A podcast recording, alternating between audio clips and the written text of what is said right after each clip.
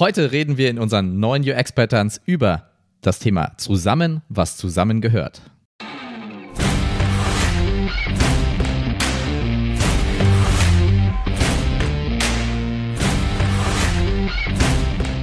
Ja, das klingt ein bisschen verwirrend, ich weiß, ähm, aber am Ende ist es doch was, was man, ähm, glaube ich, schnell versteht. Das Thema ist, ähm, wenn ich, wenn ich mit einer äh, Software, mit einem Produkt, auch mit einer App interagiere, ja, dann tue ich das an einer bestimmten Stelle als, als Mensch. Ich habe meinen Fokus an einer bestimmten Stelle. Ähm, der Maus, die Maus ist an einer bestimmten Stelle oder mein Daumen ist an einer bestimmten Stelle und da interagiere ich damit. Und wenn sich dann auf einer, einer, komplett anderen Stelle in der App was ändert als Reaktion auf meine Interaktion. Dann kann das sein, dass ich es entweder gar nicht wahrnehme oder ich bin verwirrt oder ich weiß einfach nicht, wie der Bezug jetzt ist zwischen dem, was ich jetzt getan habe und dem, wie die App oder die Software jetzt reagiert. Mhm. Ja, also es geht um die örtliche Beziehung auf den, äh, auf den Bildschirmen, auf den Screens.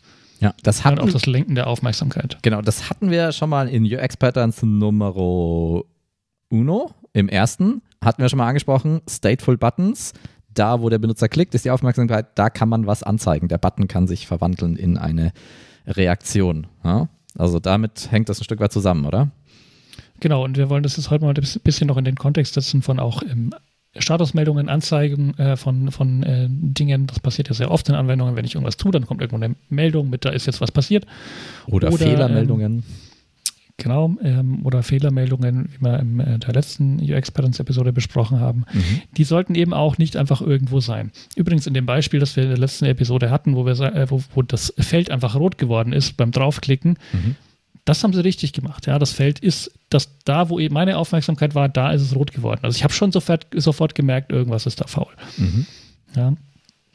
Und ähm, das ist schon was, äh, was das sehr, sehr wichtig ist. Man stelle sich vor, ähm, ich drücke irgendwo auf Speichern, es funktioniert oder es funktioniert auch nicht und die Meldung kommt irgendwo ganz anders auf dem Bildschirm. Mhm. Ja, ähm, wir, haben da, also, wir haben da ein schönes mhm. Beispiel, ähm, seht ihr auch in der Episodenbeschreibung oder Kapitelmarkenbild, ähm, wo ein Objekt angelegt wird in einer Software, dann klickt man da auf Speichern und der Speicherbutton macht einfach gar nichts und irgendwo links unten, also wirklich völlig woanders in der Software, kommt ein Ja gespeichert.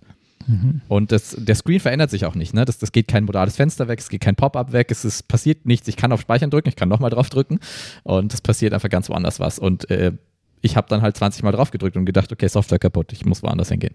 Ja, und ich denke, der häufige Fall ist, dass ähm, man quasi irgendwo rechts unten äh, speichern oder irgendeine Interaktion hat und also gerade bei Desktop-Anwendungen und irgendwo oben wird was eingeblendet. Ja. ja.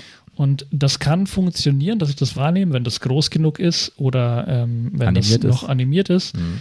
Aber der örtliche Bezug zu dem, was ich getan habe, ist halt nicht mehr klar. Ja, wenn sich der ganze Bildschirm anpasst, dann ist es okay, weil dann lenke ich die Aufmerksamkeit quasi ähm, wieder neu. Aber wenn sich eben gerade jetzt, wie wir es äh, sehr häufig inzwischen auch im Web haben, ja, dass es eine Single-Page-Application ist, wo sich nur der Screen ein bisschen verändert und nicht alles neu geladen wird, dann muss ich eben die Aufmerksamkeit besser lenken. Ja. Und ähm, ein äh, Lösungsvorschlag, ähm, den ähm, den wir da einfach auch gut finden und äh, immer wieder mal angewendet haben, ist einfach zu sagen, okay, wenn ich jetzt wirklich sage, ich, ich kann das nicht an der gleichen Stelle einblenden, weil ich kann jetzt nicht auf dem Button eine große Statusmeldung oder eine große äh, Erfolgsmeldung oder Fehlermeldung an, äh, einblenden, was keinen Sinn ergibt, ähm, dass ich zumindest den örtlichen Bezug herstelle, indem ich zum Beispiel eine Animation nutze. Mhm. Ja. Oder am besten knapp um den Button rum, unter dem Button über, oben drüber in der Nähe wäre schon mal ja. sehr, sehr gut, damit man sicherstellt, dass es von der Benutzerin gefunden wird. Genau, genau. Früher war das äh, anders, ne? wenn man ein Webformular abgeschickt hat, ähm, dann war der, dann, dann, dann wurde der ganze Seite neu geladen und dann stand oben großer Fehler und das hat man dann auch gesehen, weil man quasi den Kontext und die Aufmerksamkeit so mhm. neu hatte. Ähm, heutzutage ist das was, wo man ein bisschen drüber nachdenken muss, dass man da die Leute eben nicht verwirrt. Mhm. Gleiches äh, sieht man oft, ähm, wenn eben ein Formularfehler dann erst sichtbar wird, wenn ich auf Speichern drücke unten. Also beste UI, beste UX wäre natürlich, ich kann gar nicht Speichern drücken.